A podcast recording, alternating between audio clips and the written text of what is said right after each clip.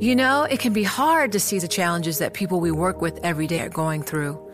Invisible struggles like stress and burnout, caregiving for a loved one, or being misunderstood. But insight, awareness, and empathy will help us better see the issues they're dealing with. And that can make us and our companies healthier too. I'm Holly Robinson Peete. Join us on The Visibility Gap, a new podcast presented by Cigna Healthcare. Download it wherever you get your podcasts. You know success when you see it, or you think you do the people in the spotlight. But what about those small business masterminds who succeed at making their money work harder?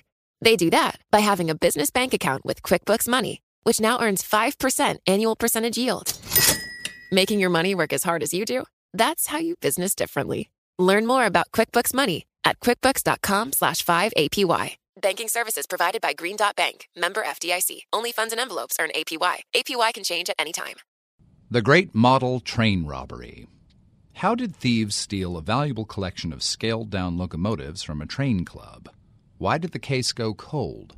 And who is Jamie? By Austin Carr. In the heart of Gravesend, in Kent, England, a hedged lane runs alongside a retired Royal Air Force field, now occupied by the Cascades Leisure Center, a recreation facility with a gym and a pool. Under a cloudy moon this past Valentine's Day, a van rolled into a mini roundabout near the leisure center, stopping opposite a row of brick homes. The van doors opened, and several shadows crept out, moving toward a high tensile wire fence. Loosening one post and pressing the long strands down, they slipped over the fence into an expansive plowed field behind the recreation center. They walked past tree branches and dead shrubs, their boots sinking into the damp soil. After a few hundred meters, they turned right, where two parallel chain link fences separated the farm from the center's grounds. They clipped both, climbed over a waist high wood railing, and landed at their destination, a high security shipping container. They carved a small rectangle into the back of the container and peeked through, looking for the bounty hidden inside. They used angle grinders to slice the container's hinges until its door swung backward hanging only by the anvil sized lock that had been designed to resist this very kind of robbery. Then they got into a second shipping container the same way. Inside one of the containers, they cut the padlock off a cupboard door, and there she was an exquisite steam powered model locomotive named Mayflower, her green boiler and brass engine bands glistening under the bandits' flashlights. They chopped into another cupboard housing a second locomotive, Discovering a key for a third shipping container, they popped its doors open and spotted two more choo choos for the taking. These model trains often require decades to build and are considered priceless by their owners. At market, they can fetch tens of thousands of pounds, and though they're small, one twelfth the size of a normal train, they're not that small. The locomotives, which burn model train size bricks of coal, carried in model train scale tenders and fed with tiny shovels, weigh hundreds of pounds each. They're powerful enough to pull eight children, who ride, straddling passenger cars, around a special narrow gauge track at eight miles per hour. The burglars scoured the grounds, which belong, along with the locomotives, to members of the Gravesend Model Marine and Engineering Society, GMMES, a 66 year old British railway club. They found a hoist, a wheelbarrow, and a set of the club's walkie talkies. Lifting the Mayflower onto the wheelbarrow, they rolled her to the fences.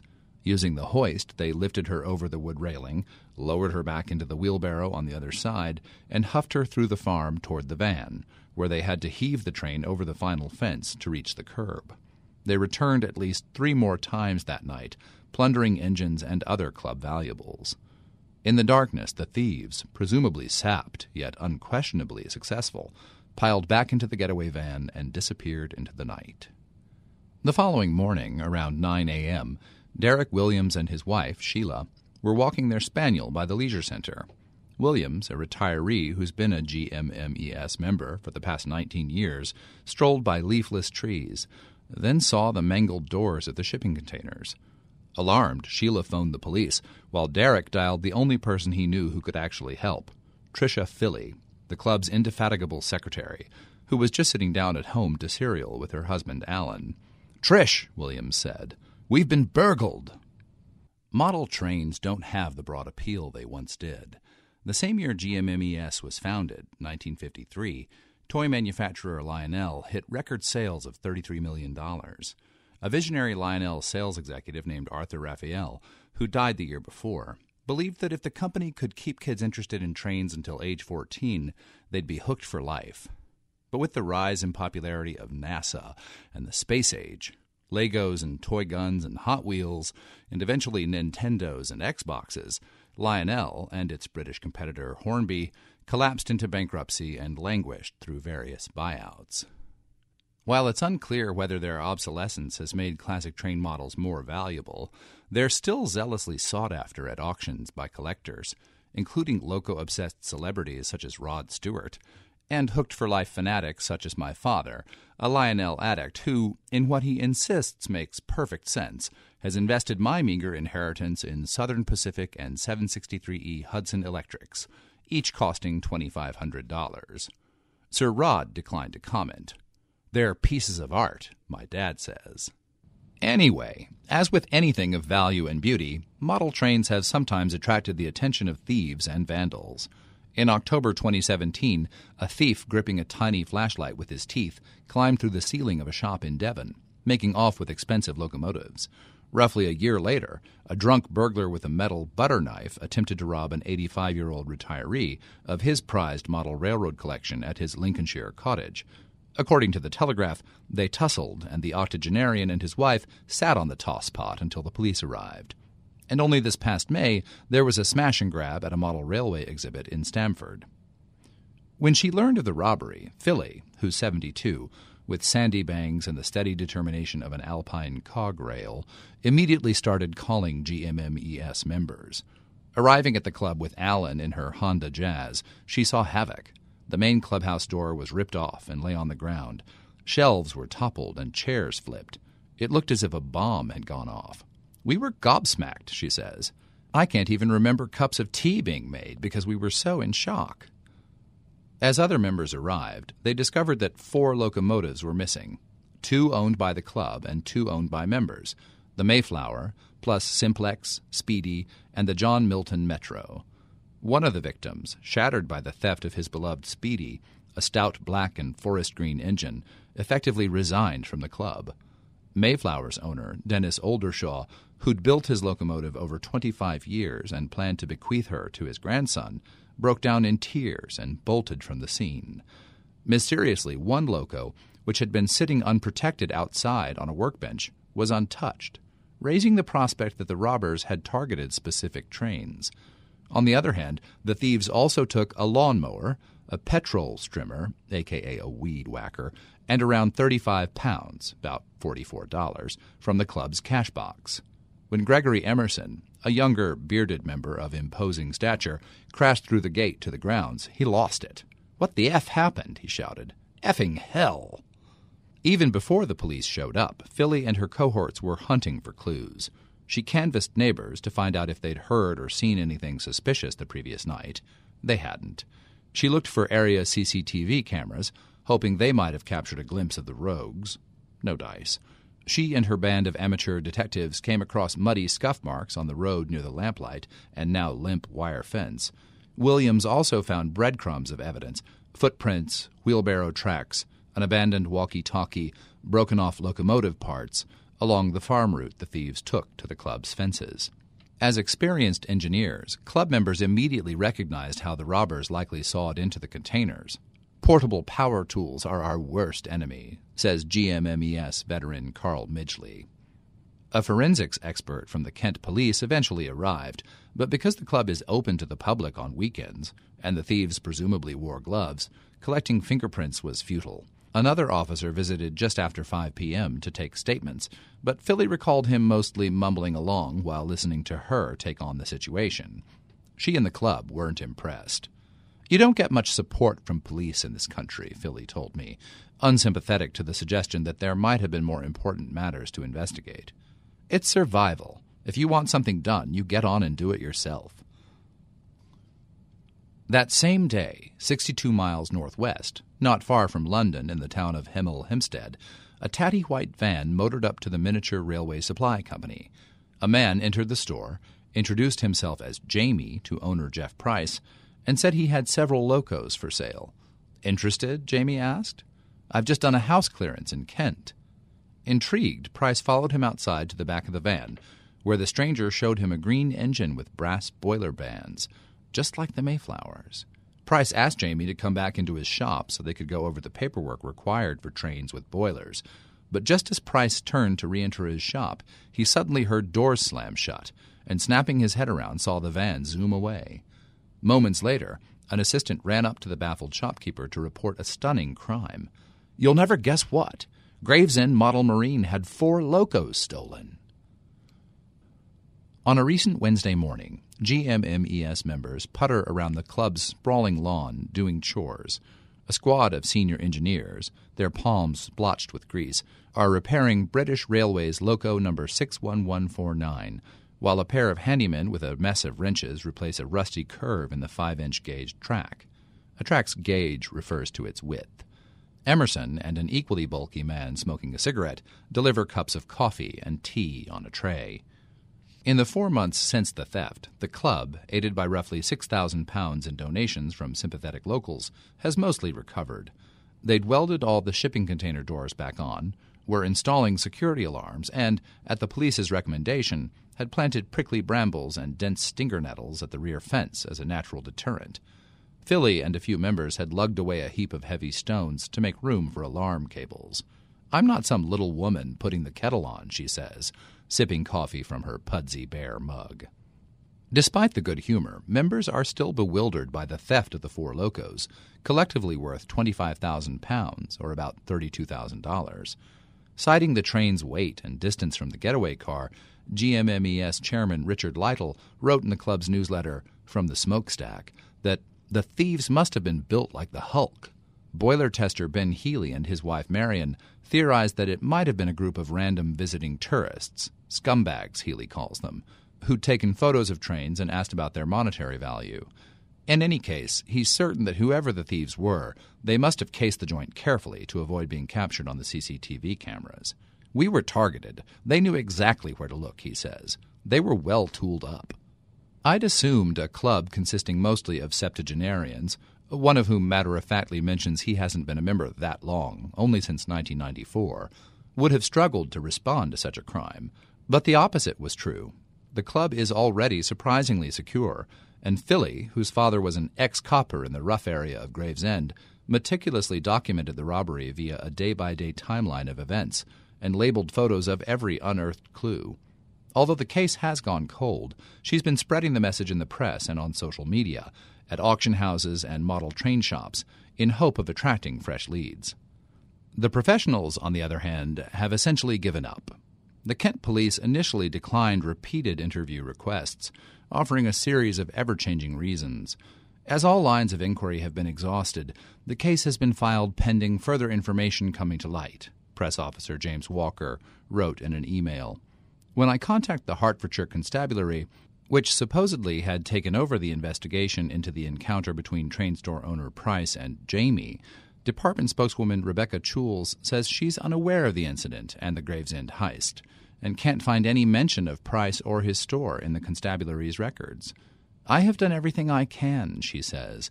I'm afraid it's very much a needle in a haystack situation. With the case in danger of going colder, and inspired by Philly's doggedness, I take a shot at solving the mystery. I force myself to listen to several of my dad's soliloquies on the primacy of Cowen era technology at Lionel. I also study Michael Crichton's The Great Train Robbery, as well as the 1978 film version with Sean Connery, which coincidentally is set in Kent and chronicles a heist worth £25,000 aboard a steam train that looks just like the Mayflower. My plan is to review all of Philly's clues with the help of a private eye. With 11 five star reviews on Google, Kent private investigators Andy Punter seems like a surefire bet. A true godsend, one review raved. He managed to confirm all my worries and suspicions that my husband was lying about his whereabouts and having an affair. His website features the hallmarks of a modern day Sherlock Holmes eyes peering through binoculars, a motorcycle trailing a suspect's vehicle. But when I reach him by phone, he refuses to take on the case, though he does offer guidance. Given the nature of the crime, Punter says 100% no to it being an inside job. Nor were the thieves pros. If they stole the trains the night before, I can't see 'em selling 'em the next day. That doesn't make any sense if they're professionals, he says. There are so many close knit model train clubs, it's like a little cult. Later that evening, I pull into the roundabout by the farm and park under the lone lamplight. A proper dead lurk, as Crichton would have had it. Retracing the thieves' steps, I slip over the fence and walk along the plowed field, but I find nothing out of the ordinary, except the putrefied carcass of a fox and some empty bottles of alcohol. The area is purportedly a dwelling for the homeless, as well as a stop for RV driving travelers. These caravanners, often referred to locally with the slur gypsies, draw finger pointing from some barflies at the Gravesend boat, where a Stella Sozzled 20 something, who seems to use the C word in lieu of commas, also shows me the local gossip page on Facebook. Commenters there puzzled over clues and expressed anger. It's so upsetting that something that has been enjoyed and cherished by probably thousands of people over so many years has been destroyed by one or two selfish, small minded F wits. I hope they know they are hated by so many, one wrote. Even so, knocking on door after door of the houses across from the leisure center earlier that day, I discover some neighbors not only are unaware of the robbery, but also don't even know that a train club stands mere meters from their residences. Other homeowners who have fond memories of visiting as kids express sorrow at the theft, but report that they heard nothing the night of the crime. A tattooed man with a white van outside his front door laughs when I jokingly ask if he'd committed the crime. He does admit to looking dodgy, but swears he's innocent. Then, unexpectedly, a possible break in the investigation.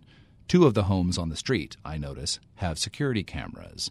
At one, a skeptical looking woman answers my knocks, but says she doesn't want solicitations. At the other home, which boasts multiple cameras, including one of those Amazon owned Ring video doorbells pointing at the street, a shirtless tween in sagging jeans answers with his smartphone glued to his ear. I hand him my business card, pleading that he ask his parents to give me a call, but I haven't heard back. Lastly, I get in touch with Price, the owner of Hemel Hempstead's miniature railway supply.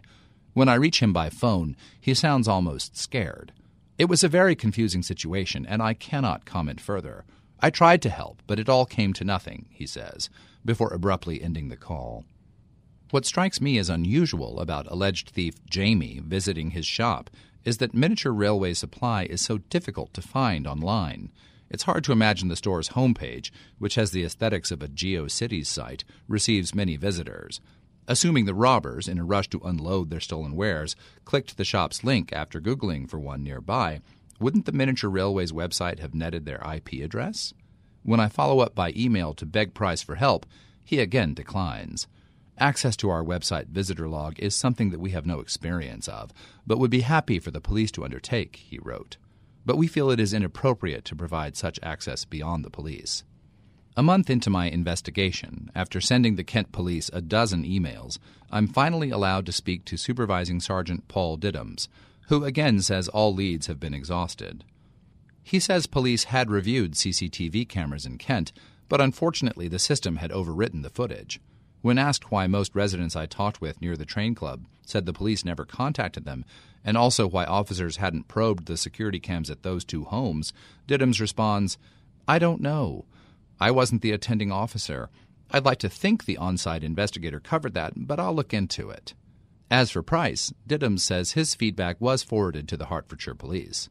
When I relay that the constabulary told me they had no record of his lead, Diddams declines to pass comment on fellow officers and maintains his version of the story.